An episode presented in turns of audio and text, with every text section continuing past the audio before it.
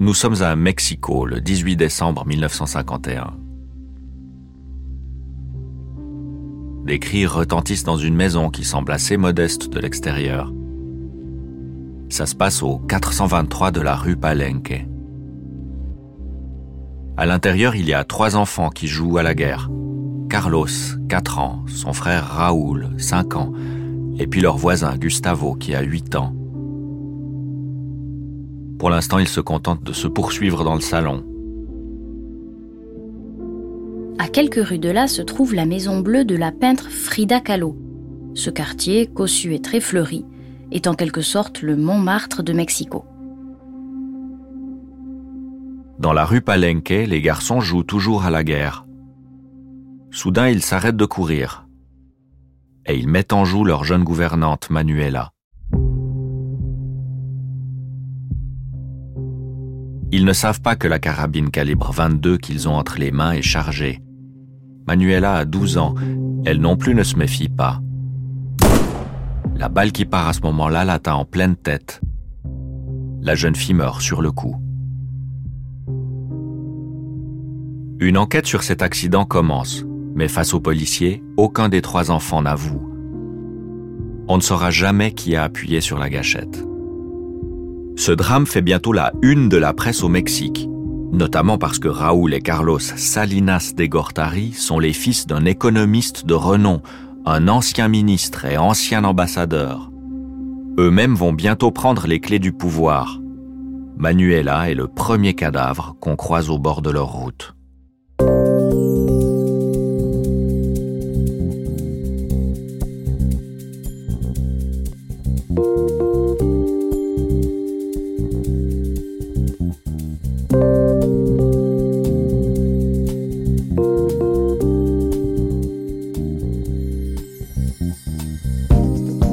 Suis François Pilet. Je suis Marie Maurice et vous écoutez Dangereux Millions, le podcast qui vous raconte comment la Suisse est devenue la lessiveuse des escrocs du monde entier.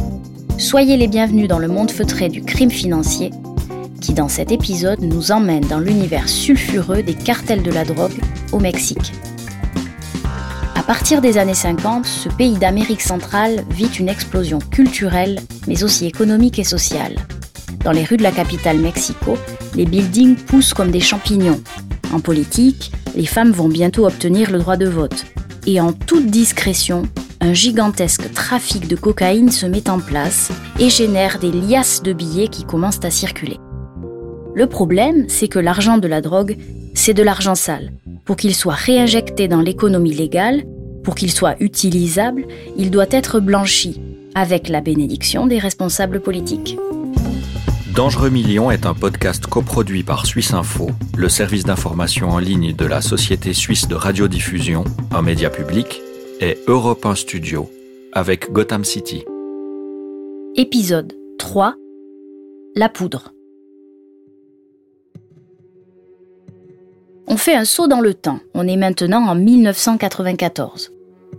L'âge d'or du Mexique est passé. Oubliez le cliché des plages de sable blanc et des maracas, le pays est devenu le terrain de jeu sanglant des cartels qui contrôlent le trafic de drogue. Pour comprendre la géographie de ce trafic, on a appelé le journaliste d'investigation Neil Docherty. Au départ, la drogue vient de Colombie. Du coup, les Américains commencent par mettre la pression sur ce pays. Donc, les trafiquants de drogue colombiens se disent, il faut trouver une nouvelle route et passer par le Mexique.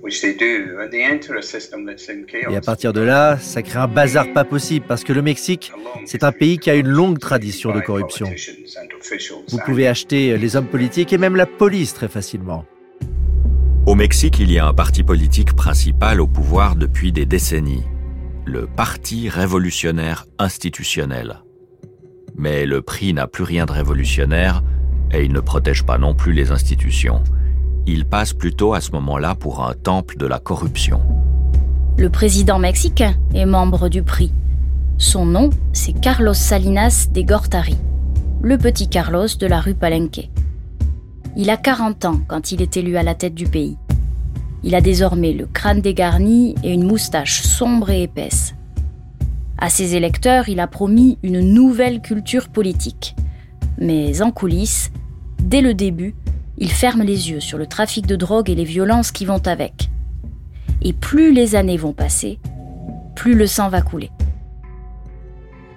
Um, Carlos Salinas is shaking things up and selling off state enterprises to his friends. Carlos Salinas a commencé à faire n'importe quoi, notamment en vendant des entreprises d'État à des amis, à des prix sous-évalués. En parallèle, vous aviez donc aussi ce parti, le prix, qui était au pouvoir depuis presque un siècle et qui commençait à décliner. Et puis, vous aviez les cartels qui étaient partout, omniprésents. Tout était corrompu par eux. Même le chef de la police antidrogue, nommé par Carlos Salinas, celui qui était censé travailler avec les Américains pour stopper le trafic de drogue. Même lui était à la solde des cartels. On peut dire que c'était un État kleptocratique, où même les dirigeants sont corrompus. Les hommes d'affaires s'enrichissaient en reprenant des entreprises publiques, et les politiciens s'enrichissaient au passage. Bref, il y avait de la corruption partout, à un niveau terrible. C'est au milieu de ce marasme en 1994 que le mandat présidentiel de Carlos Salinas se termine. Il est sur le point de quitter le pouvoir quand le secrétaire général du prix, son propre parti, est assassiné d'une balle tirée en pleine rue. Il s'appelle José Francisco Ruiz Massieu. Et ce n'est pas un inconnu pour Carlos Salinas, c'est son propre beau-frère. L'affaire d'État devient une affaire de famille, avec Carlos donc et son grand frère, Raoul, dont on recroise la route ici. Raoul a un an de plus. Il fait une tête de plus aussi, et à cette époque, lui a encore des cheveux mais déjà blanchis. Raoul n'a jamais fait de politique. Il n'en a pas moins réussi sa carrière. Cet ingénieur est passé par l'École nationale des ponts et chaussées à Paris. Il a été professeur, puis haut fonctionnaire. C'est aussi un cavalier émérite. Un peu avant Noël cette année-là, Carlos Salinas quitte la présidence. Et comme cadeau, deux mois plus tard, son successeur envoie son frère en prison, dans les sinistres geôles d'Almoloya, une prison fédérale à sécurité maximale. Raoul est jugé coupable et va y rester dix ans au total. Tout ça ressemble de loin à un énième soap opéra mexicain. Mais c'est à ce moment-là qu'on va découvrir l'immense fortune des frères Salinas qui viendrait du trafic de drogue. Celle qui est cachée depuis des années à presque 10 000 km du Mexique, en Suisse.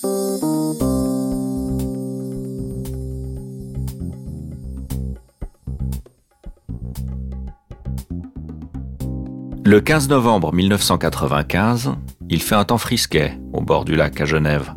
Sur le boulevard Georges Favon, il y a une femme très élégante qui presse le pas. Elle s'arrête devant le numéro 29. Elle passe la main dans ses cheveux teints en blond. Elle rentre dans les bureaux de la banque Pictet et compagnie. C'est une banque privée, très sélecte, réservée aux grosses fortunes. Cette cliente a prévenu un peu avant qu'elle venait tout spécialement pour faire un très gros retrait. Elle veut récupérer 84 millions de dollars en cash. Quand elle pousse la porte ce jour-là, ce qu'elle ne sait pas, c'est que les banquiers ont pris peur. Ils ont prévenu la police. Cette femme s'appelle Paulina Castagnon. Elle est mexicaine elle débarque en Suisse à la demande expresse de son mari, Raúl Salinas, qui croupit donc en prison à ce moment-là. Sa mission, c'est de commencer à récupérer la fortune cachée du clan Salinas mais quand elle arrive au guichet, elle comprend très vite que quelque chose cloche. Elle repart en toute hâte vers la gare Cornavin pour quitter Genève. C'est là, sur le quai, qu'elle est finalement interpellée. Elle aussi se retrouve donc en prison, celle de Chandolon, en Suisse. Le scandale est planétaire. Castanon de Salinas, belle-sœur de l'ancien président du Mexique, qui a été libérée cet après-midi à Berne. Paulina et son frère Antonio furent arrêtés il y a un mois alors qu'ils s'apprêtaient à retirer à l'aide de faux papiers 84 millions de dollars dans une banque genevoise. Cet après-midi, seul l'avocat de Mme Salinas s'est exprimé pour rejeter toutes les accusations prononcées à l'encontre de sa cliente. En Suisse, mettre en prison une personnalité publique et riche, ce n'est pas une habitude dans ces années-là. Le principe, jusqu'à présent, c'est celui du secret bancaire. La Confédération helvétique a une règle. Elle ne donne pas d'informations sur les comptes détenus dans ses banques. À l'époque, Yann Hamel est journaliste à l'Hebdo, un magazine qui se démarque en publiant de longues enquêtes. Il a fermé depuis. Et lui est parti vivre de l'autre côté de la frontière en Haute-Savoie, dans une maison littéralement remplie de livres et de carnets de notes. C'est là que je suis allée pour le rencontrer. Moi, j'étais journaliste économique. Hein. Au départ, et c'est le rédacteur en chef de l'époque qui m'avait dit bah, ça serait bien quand même quelqu'un se mette aux enquêtes.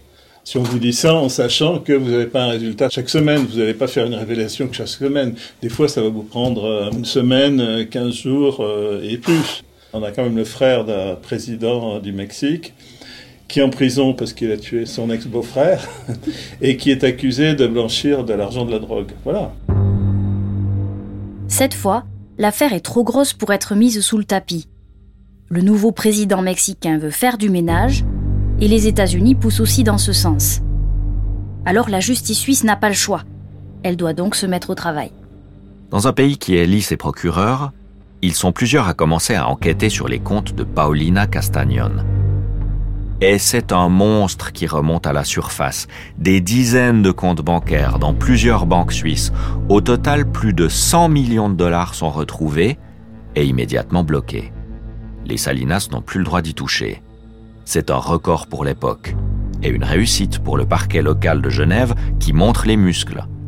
Un homme est à la manœuvre au début de l'enquête, il s'appelle Bernard Bertossa. Jusqu'ici, les procureurs généraux, le procureur général à, Genève, ben, il s'arrangeait pour fermer les yeux absolument sur tout. Et il y a eu quand même, au niveau de la, population, une volonté de faire un peu de ménage. Il y a eu finalement trop de magouilles. Et donc, il y a eu, euh, face au candidat de euh, je crois que c'était un démocrate chrétien, je me souviens plus de son nom, qui se présentait.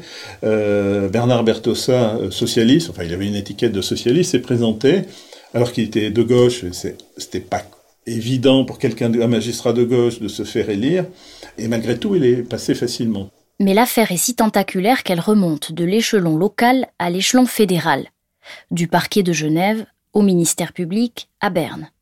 Et c'est là qu'on voit apparaître un duo de choc, deux hauts fonctionnaires, un homme et une femme, qu'on va bientôt voir partout. Le premier s'appelle Valentin Rocharer. Il est le responsable de la lutte anti-drogue à la police fédérale. À l'époque, on le remarque parce qu'il est très jeune à ce poste, et puis il n'a pas peur d'aller à la télévision. Ça détonne. C'est même du jamais vu. Les enquêteurs suisses n'ont pas vraiment le profil de cow-boy. Valentin Rocharer va aller jusqu'à accorder une longue interview à la télévision américaine dans une émission qui est entièrement consacrée à l'affaire Salinas. Sur les images que j'ai revues récemment, on le voit très sûr de lui. Il aligne les chiffres, les millions de dollars, les tonnes de cocaïne, comme si ça l'intriguait, comme si ça le fascinait aussi. Dans ce fameux duo qui s'occupe désormais de l'enquête sur les frères Salinas, l'autre membre, c'est Carla Del Ponte, à ce moment-là, elle est procureure de la Confédération. C'est elle qui gère toutes les grosses affaires judiciaires, tous les dossiers sensibles en Suisse. Et elle non plus n'a pas peur des médias. Au contraire. Dès lundi matin, derrière des portes closes, le représentant suisse a entamé des discussions avec le procureur général du Mexique. Et selon notre propre enquête, la chef du ministère public de la Confédération, Carla Del Ponte, est en ce moment même dans un avion à destination de Mexico. Près de 30 ans après l'affaire, je suis partie à la recherche de Carla Del Ponte et elle m'a donné rendez-vous au très chic club de golf d'Ascona, pas très loin de la frontière italienne. Carla Del Ponte a 76 ans aujourd'hui. Sa mémoire lui joue parfois des tours. Elle ne se rappelle pas de tous les détails de ce dossier, je dois dire. En revanche, elle a un souvenir très précis d'un personnage de cette affaire en particulier. C'est Paolina Castagnon. Et elle a accepté de me le raconter. J'avais arrêté la pauvre Pauline, elle consommait la cocaïne. Naturellement, on a dû la soigner parce qu'elle était malade quand on l'a arrêtée et puis elle avait plus de cocaïne. Donc, euh, elle devait seulement nous dire merci parce qu'on lui a sauvé la vie. Parce que s'il continuait comme ça, euh, je ne sais pas si elle est déjà morte ou si elle est encore vivante. Mais bon, elle n'a pas fait une grande euh, détention, mais quand même, je crois, deux, trois semaines ou un mois, je ne sais plus. Et de là, De là, c'est parti l'enquête, n'est-ce pas? À partir du moment où Paolina Castagnon est arrêtée à l'automne 1995 en Suisse, Carla Del Ponte se fait très vite une idée. Pour elle, l'affaire Salinas va être pliée sans tarder. Elle a toutes les preuves, tous les documents. Surtout, elle a un élément clé dans son dossier. Elle a entendu plusieurs trafiquants de drogue qui étaient en contact avec les frères Salinas, et ils disent tous la même chose. Ils ont payé le clan Salinas pour obtenir sa protection. Parmi eux, il y avait notamment un certain Marco Enrique Torres Garcia, trafiquant de cocaïne de profession l'associé d'Escobar, qui était détenu aux États-Unis et qui a coopéré. Il avait fait un plea agreement parce que comme ça, il reçoit moins de peine. Et lui, il nous avait tout raconté. Donc, eux, ils payaient de l'argent pour que l'avion puisse atterrir au Mexique et puis ils portaient la cocaïne. Même la femme de ce hum, trafiquant de cocaïne était détenue à San Francisco. Je me souviens que j'étais à San Francisco pour euh, l'interroger parce qu'elle tenait la comptabilité. Grâce au trafic de drogue, Marco Enrique Torres Garcia et son épouse Glenda sont devenus les heureux propriétaires d'une Mercedes, de deux Jaguars, de plusieurs immeubles aux États-Unis et même de troupeaux de vaches. Mais une partie des bénéfices du trafic de drogue serait donc allée sur un autre compte, celui des Salinas, qui eux encaissent les pots de vin. Dans le milieu des cartels, on les surnomme à l'époque les sangre, les suceurs de sang. Marco Enrique Torres Garcia affirme par exemple qu'un avion avec 20 millions de dollars en cash aurait atterri un jour dans le ranch de Raúl Salinas, au nord du Mexique. Mais Carla Del Ponte, qui pense pouvoir boucler le dossier Salinas très vite, se montre peut-être un peu trop optimiste. Ça, c'est ce que pense avec le recul Bernard Bertossa, vous en souvenez, c'était le juge Genevois qui était là tout au début de l'enquête, avant qu'elle ne remonte au niveau fédéral, à ce qu'on appelle dans le jargon le MPC pour Ministère public de la Confédération. Je l'ai retrouvé à Genève un après-midi. Il a 80 ans aujourd'hui, mais toujours autant de charisme. On l'a rencontré il y a plusieurs années au cours d'autres enquêtes. Il ne se confie pas facilement.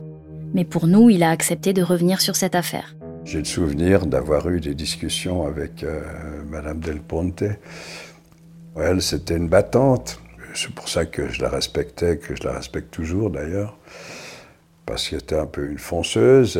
Elle avait envie de faire quelque chose du MPC, d'en faire une institution euh, qui joue son rôle, qui prenne sa place. Malheureusement, les lois étaient ainsi faites à l'époque. Le MPC avait très peu de compétences.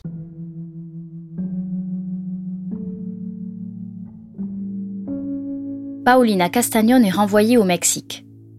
Les mois passent et l'enquête, en réalité, patine. Ça agace les Salinas, qui multiplient les recours, qui se glissent dans tous les méandres de la justice suisse, parce qu'ils ont un objectif, récupérer au plus vite la centaine de millions de dollars qui est toujours bloquée, gelée. Quatre ans plus tard, en 1999, ils obtiennent une première victoire. Carla Del Ponte se fait carrément rappeler à l'ordre par la plus haute autorité judiciaire suisse. Le tribunal fédéral décide que ses services ne sont pas compétents sur ce sujet et qu'ils ont outrepassé leur pouvoir en quelque sorte. À Berne, Carla Del Ponte est écartée du dossier. La patate chaude est renvoyée à l'échelon en dessous, donc du côté de Genève et de Bernard Bertossa.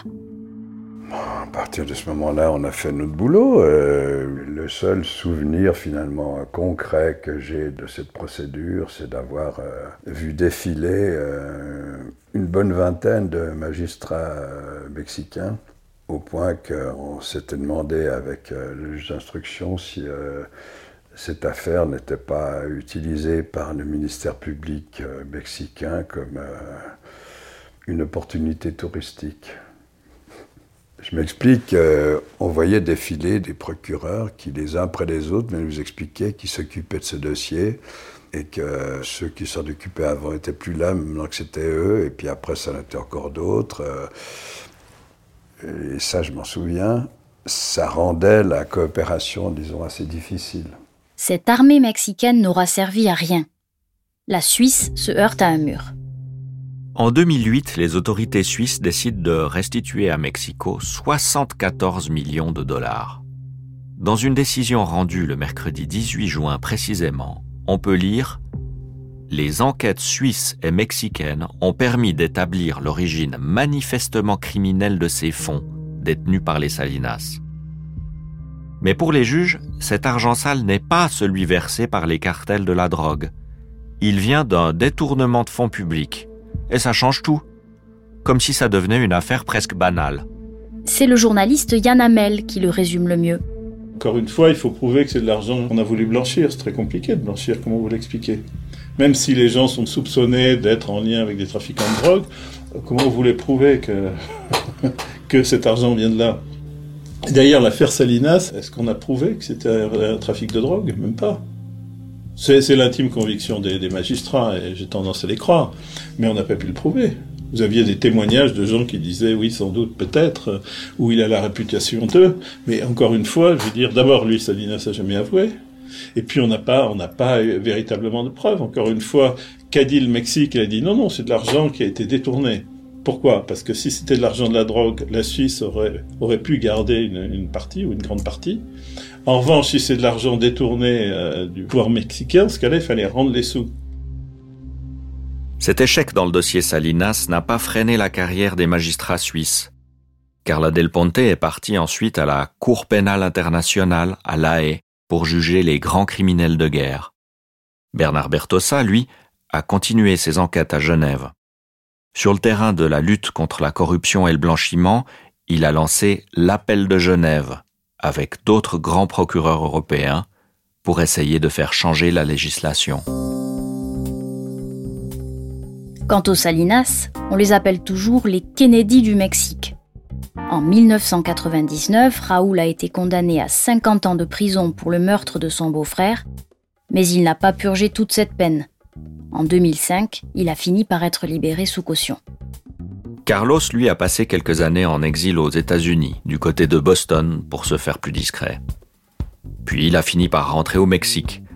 Aujourd'hui, il est l'un des anciens présidents mexicains les moins populaires, mais il continue de jouer un rôle actif dans la politique nationale.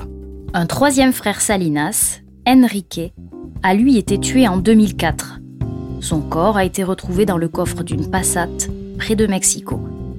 Mais sa femme et ses enfants vivraient toujours à Lausanne, en Suisse.